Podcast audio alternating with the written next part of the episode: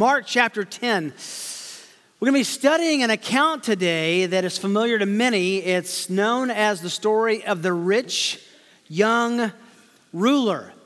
Now, just a little heads up next week we will be taking a break from Mark to uh, address uh, the incarnation itself in the week before Christmas.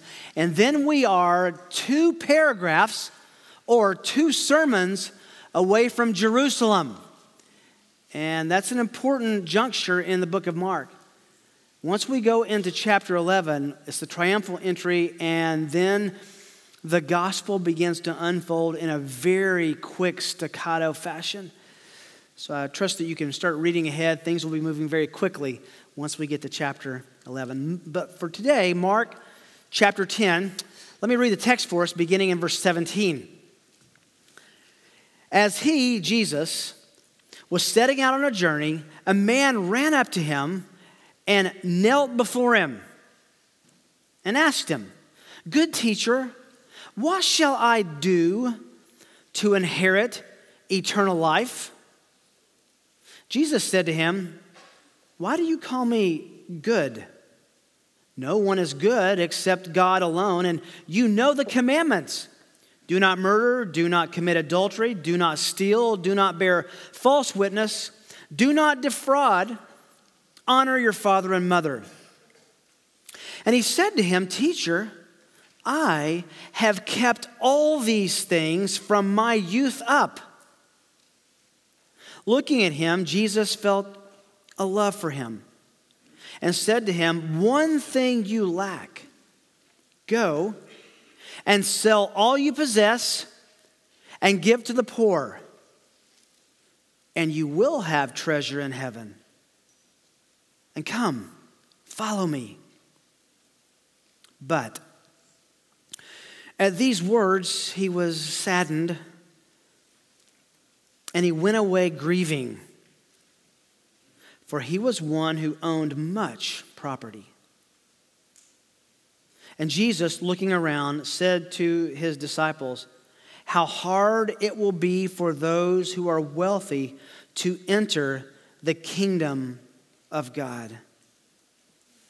The disciples were amazed at his words, but Jesus answered again and said to them, Children, how hard it is to enter the kingdom of God.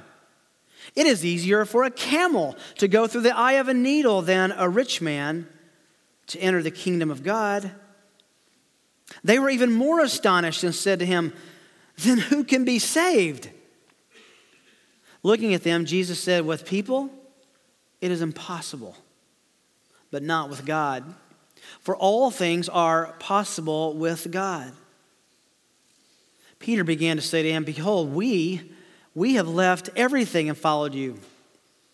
Jesus said, Truly I say to you, there is no one who has left house or brothers or sister or mother or father or children or farms for my sake and for the sake of the gospel's sake, but that he will receive a hundred times as much now and in the present age houses, brothers, sisters, and mothers, and children, and farms, along with persecutions.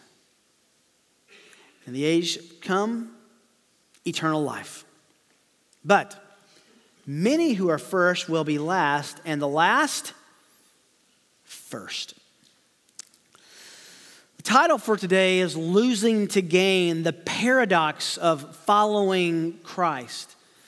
This is a lesson that Jesus teaches from a different angle over and over and over throughout the Gospels, and it's an unexpected message. This is not a message that anyone who is standing at a whiteboard organizing a religion would have preached, would have invented. In the middle of his suffering, Job, who we all know bits about, was ravaged with loss, was ravaged with sickness and disease. Job asked the most important question in the Old Testament. While going back and forth with his friends, he asks them in Job chapter 9, verse 2 How can a man be in the right before God? No more important question is asked in all the Old Testament. The simple and profound question reflected a desire to be right with God and ultimately to be with Him in heaven. In the text we just read in Mark's gospel, this man asks the most important question, I think, that exists in the New Testament. He says in verse 17, What shall I do to inherit eternal life? Said another way, how can I go to heaven? They're both the same question asked from a different angle. How can I be right with God? How can I go to heaven? How can I avoid judgment in hell? This is the, defin- the definitive and the decisive question of the human heart. I hope it's a question that you've asked, and I hope it's a question that you found an answer to. When we come to the study of the story of the man and his question, it is a noticeable contrast to what we studied in the previous paragraph where Jesus was, was blessing the little children. There, Jesus teaches that to truly come to him is to come as an infant, a little child. How does a little child come? We often say, well, they come in childlike faith. The point is, they come with no faith, they come with nothing in and of themselves, completely dependent, nothing to offer. And Jesus says this is the disposition of anyone who would come to Christ. Very next paragraph. A man comes and approaches Jesus with social status, material possessions, an understanding or at least an estimation of his own worthiness in the eyes of God. Quite the opposite of an infant and someone who is dependent. But to this very man, Jesus offers the clearest explanation of the way to heaven that he has in all of his teaching ministry thus far. Nowhere else is he asked this question with such specificity, and nowhere else does he answer with such clarity. Think about what we're experiencing here. Someone is asking Jesus, How do I go to heaven? And Jesus gives the answer. It is far more than amazing to look at this text. We're about to see that earthly assets can be a wonderful blessing to the Lord, or they can be a great hindrance to salvation. Unlike children or the infants that we just uh, observed in this previous paragraph, who know nothing uh, uh, of faith, who, who have nothing to bring to Christ except dependency and need. This man is quite the opposite. He comes with a self righteousness, a self assertion of his own goodness.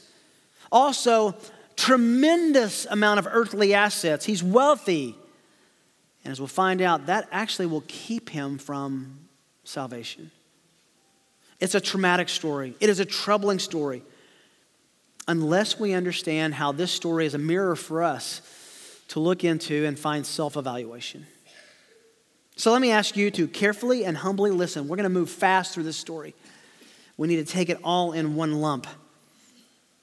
Listen to the Lord Jesus Christ and outline what, what's at stake in determining your eternal destiny, your soul. Now, as we break down the story, as we look at the story, even though it's longer and even though it's intricate, it easily breaks down into teaching us about, and here's what we'll look at two tragic choices that will cost you eternity. Two tragic choices that could or would cost you eternity, eternal life, salvation. The first tragic choice that will cost you eternal life is refusing to admit your sin.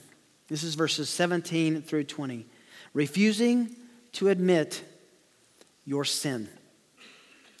Look at verse 17.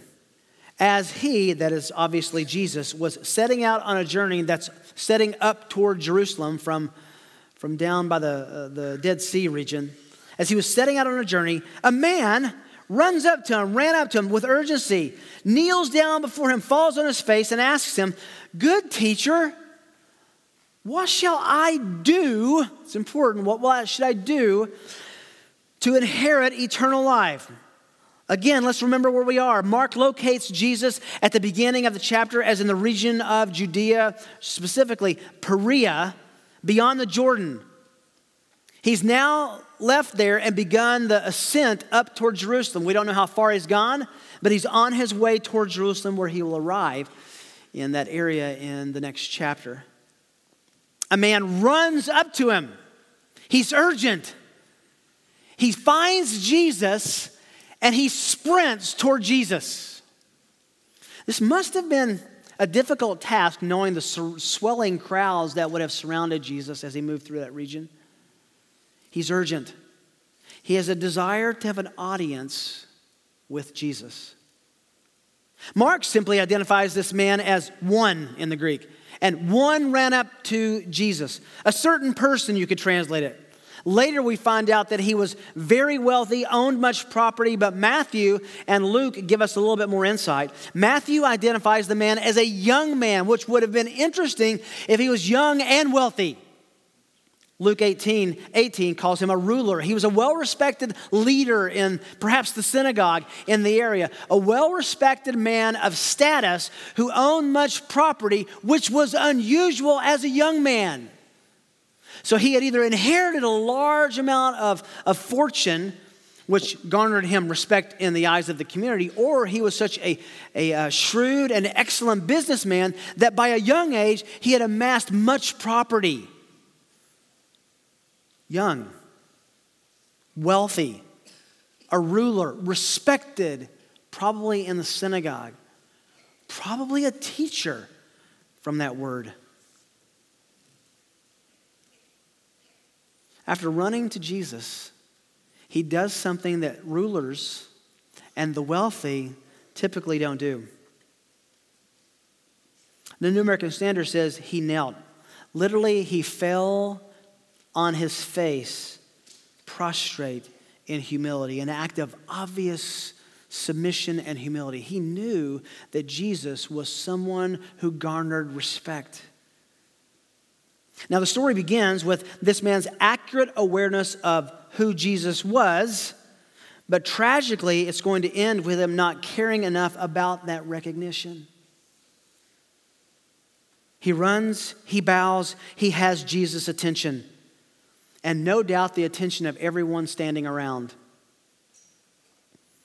He seems not to care about what the people would think. We'll find out later that the disciples had certainly witnessed this because Jesus debriefs with the disciples about this event. And he makes a statement and then he asks a question.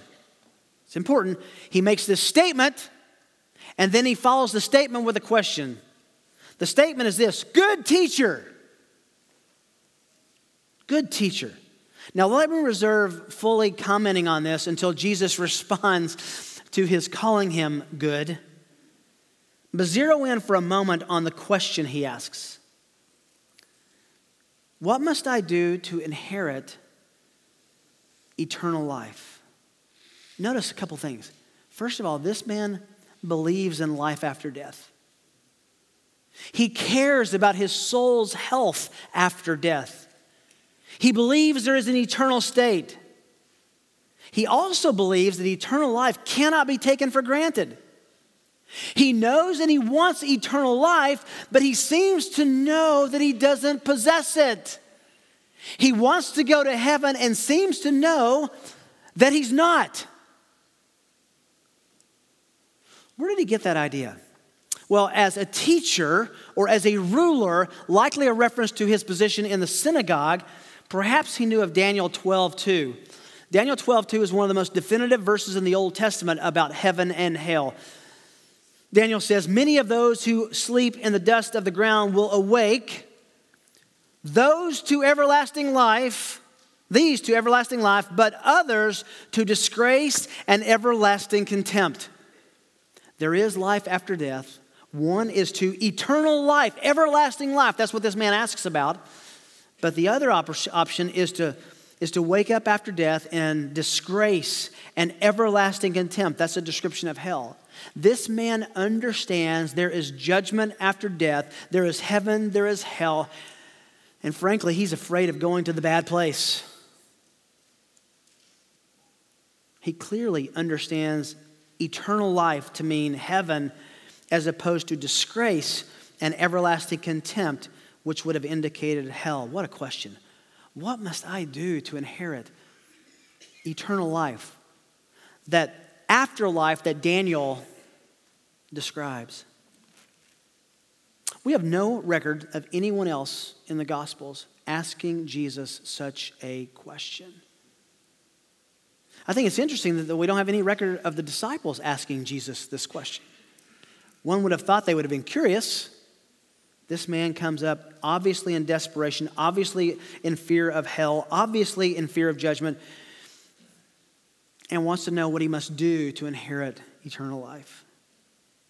Now, I think the fact that all three synoptic gospels, Matthew, Mark, and Luke, record this event is telling about how important a question this is and how important this uh, response that Jesus provides is. You can feel the anxiety. You can feel the curiosity of not only this man, but the disciples and the bystanders. What will Jesus say? Because they no doubt wanted the answer for their souls as well. Now, before the Lord answers this man's question, he addresses how the man refers to him. Remember how he makes the statement, then asks the question. The question is, what do I do to inherit, inherit eternal life? The question, uh, the statement rather, is, good teacher. Jesus says in verse 18, Why do you call me good? No one is good except God alone. This is a puzzling and shocking response. Jesus, being God in flesh, couldn't he, shouldn't he, wouldn't he have just said, I am good? Only God is good, and I am God, therefore I am good. Why did he say, Why do you call me good? No one's good but God alone. Why would he say that? Is he denying his deity? Is he denying his sinlessness? Is he saying, I'm not really good? No, no, no, not at all. Does he mean, Sir, you should not have called me good. God is God. God is good alone. I am not God, therefore I am not good. Is that what he's saying? No, may it never be. We know that this is not what Jesus is saying. The rest of the New Testament affirms his sinlessness. 2 Corinthians 5:21, God made him who knew no sin, Jesus, to be sin on our behalf so that we might become the righteousness of God in him. He knew no sin, but he substituted for us as our sin payment. So, what does he mean? Why, why, do you call me good? No one's good but God. What does that mean? Well, I think the best way to understand Jesus' response is to understand the Lord to say something like this You're not thinking of goodness in the right way. When you describe me as good teacher, you're not thinking of it in the right way. If you really want to talk about goodness, you should think of God alone, who is good, and the keeping of his commandments. I think he's reversing the polarity. You're calling me good? And in a minute, we'll find out that he thinks he's good. And he says, Only God is good. Have you measured goodness against God? He's not denying that he's good. Nowhere does he deny that he is good. He just says, Why are you calling me that? His aim is to glorify the Father, God, Jesus is, Get this, his aim right here is not to glorify himself. How do we know that? Because Jesus speaks of glorifying himself only after Judas has betrayed him, left the Last Supper, and then in John 13 31, he says, Now that Judas has gone out, now the Son of Man is glorified, and God is glorified in him. This was before he was ready to glorify himself. So he still speaks in reference to, why are you calling me good? Only God is good. Now, the deduction for the disciples should have been, wait a minute, if he is good and he's asking, why do you call me good? Because only God is good, they should have connected the dots that he is good and thus God.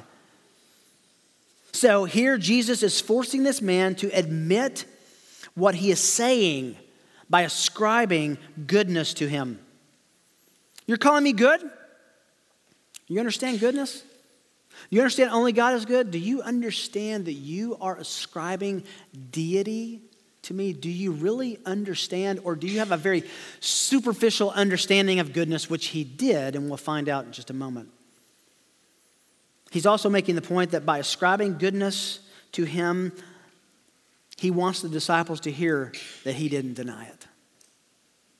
Jesus is no doubt expressing a very light-hearted, superficial, even salutary greeting in this man's understanding of good. We know this because if he had truly believed Jesus was truly good, he would have obeyed Jesus at the end of the story, and he doesn't. Also, he's about to esteem himself as good, showing his understanding of goodness and righteousness is not biblical. For this man, and for you, for me, for anyone who comes to Christ for salvation, an accurate understanding of God's absolute standard of goodness and holiness, perfection, is essential to see the gap between Him and us, the, the reason that we need a Savior. We start with the fact that God is holy and good alone, and Jesus will be the bridge to that wonderful deity.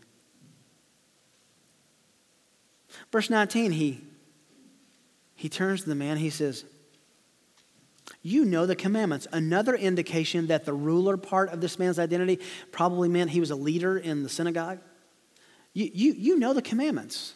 Now, when you saw the commandments, it was typically a reference to the 10 words of Moses, the 10 commandments. So Jesus then lists five of them in the, the latter table, the second table, which is our relationship with man. But he also adds a commandment that's not in the 10.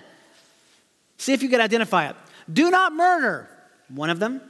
Do not commit adultery. You know these commandments. Do not steal. He says, You know this commandment. Do not bear false witness. You know this commandment. Do not defraud. Honor your father, you know, uh, father and mother. You know this commandment. Five of these commandments are from Exodus 20, verses 12 to 16, Deuteronomy 5, verses 16 through 20. And specifically, the list is prohibitions against murder, adultery, theft, false witness, and dishonoring parents. And then Jesus adds, and do not defraud. Now, over and over in the book of Numbers and Leviticus, the Israelites are told to take care of the poor. Uh, it would be horrible to defraud the poor. Why is, does Jesus include this little statement, do not defraud? Well, as the story is about to advance, it's clear that the sin that this man was struggling with had to do with his wealth, his assets, what he owned. Oftentimes during that day, we have no assurance of this, but oftentimes we have no assurance of this with this man uh, wealth was accumulated at the expense of the poor and where you would defraud them and even using your wealth to take advantage of the poor. It is interesting that Jesus asks uh, this man, Do you know the commandment? Or assumes in the man's hearing, You know the commandment.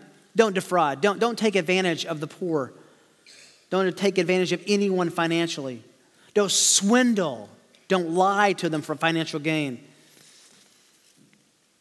Jesus is implying that the man knows the answer. You inherit eternal life by, listen, perfect obedience to God's commands. And that's true. If anyone could perfectly obey God's commands, they would be worthy of heaven. But there's a problem. No one has ever perfectly obeyed God's command but for one person. And that's who this man is talking to. One commentator remarks the expressed emphasis on both God's goodness and the commandments in Jesus' response to the man suggests that despite his moral zeal, or perhaps because of it, something is lacking in his relationship with God. Now, verse 20 should be nails on a chalkboard. Uh, this is an incredible response. And he said to him, Teacher, calls him teacher for a second time, I've kept all these things from my youth up. Since I was a kid, I've done that. Not only do I know these commandments, I've been stellar at these commandments since I was a youth. Remember the question, Jesus, he said, What must I, what was the verb? Do do to inherit eternal life? He clearly understands that you live in a way that's reflective of what you believe. He clearly understood that there is the ultimate, for require, ultimate requirement for eternal life is ethics, how you live. And Jesus agrees with him by answering that one must live in obedience with the second half of the Decalogue. And he adds also financial integrity.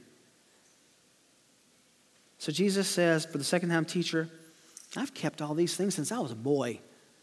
Yeah, I know those. Of course I know. You know these commandments, Jesus says, not only do I know those, I've kept them all since youth group. I've been perfect in these things. How could he say this? Now, everyone is quick to say this man had no awareness of his own unrighteousness, and you would be right. Everyone is quick to say he had no awareness of his um, obedience, and you would be wrong. Why do you say that? Before you're quick to judge him, do you remember what Paul himself claimed in Philippians 3 6 about his obedience to the Mosaic law? He said, As to zeal, I was a persecutor of the church. Then he says, As to righteousness, which is in the law, Paul said, I was found blameless. Same position. Paul said, When I looked at my external life and obedience, I was moral. It would be hard to find something in my life to throw a rock at. This man lived the same way. But Paul would later say, But what was going on in my heart was the problem. So, this man, along with Paul, had an external understanding of righteousness. Externally, both Paul and this rich young ruler were, were blameless in checking the boxes in the eyes of others about their, their righteousness. Does that mean they were perfect externally? No. Just means they had an awareness of their obedience and probably a reputation of being good guys. However, External behavior is not always indicative of what is in the heart. There are many people in religions all around the world who do extreme acts of outward ethics and moral excellence, but their heart is impure. This man refused to admit that he was stained with sin, weighted with sin, guilty of sin, and responsible for sin. Refusing to admit sin is the first step toward a Christless eternity.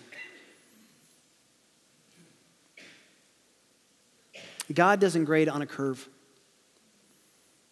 Typically, we measure our righteousness and our obedience by someone else, and we can find someone that we're better than, so we feel okay. It doesn't matter that we can find someone who's better than us. If, we, if we're on the other side of someone who we really feel is a sinner, we feel like we're okay and safe. Just before Jesus' encounter with this man, just before that, Luke records the Lord teaching a parable that strikes at the heart of the issue. You know this parable well. In Luke chapter 18, right before the rich young ruler, Luke records Jesus said, Two men went up to the temple to pray, one Pharisee and the other a tax collector. The Pharisee stood and was praying thus to himself, which is interesting in, in and of itself God, I thank you that I am not like other people comparing swindlers, unjust, adulterers, or even like this tax collector, obviously pointing to someone else there in worship. I fast twice a week. I pay tithes of all that I get. But the tax collector standing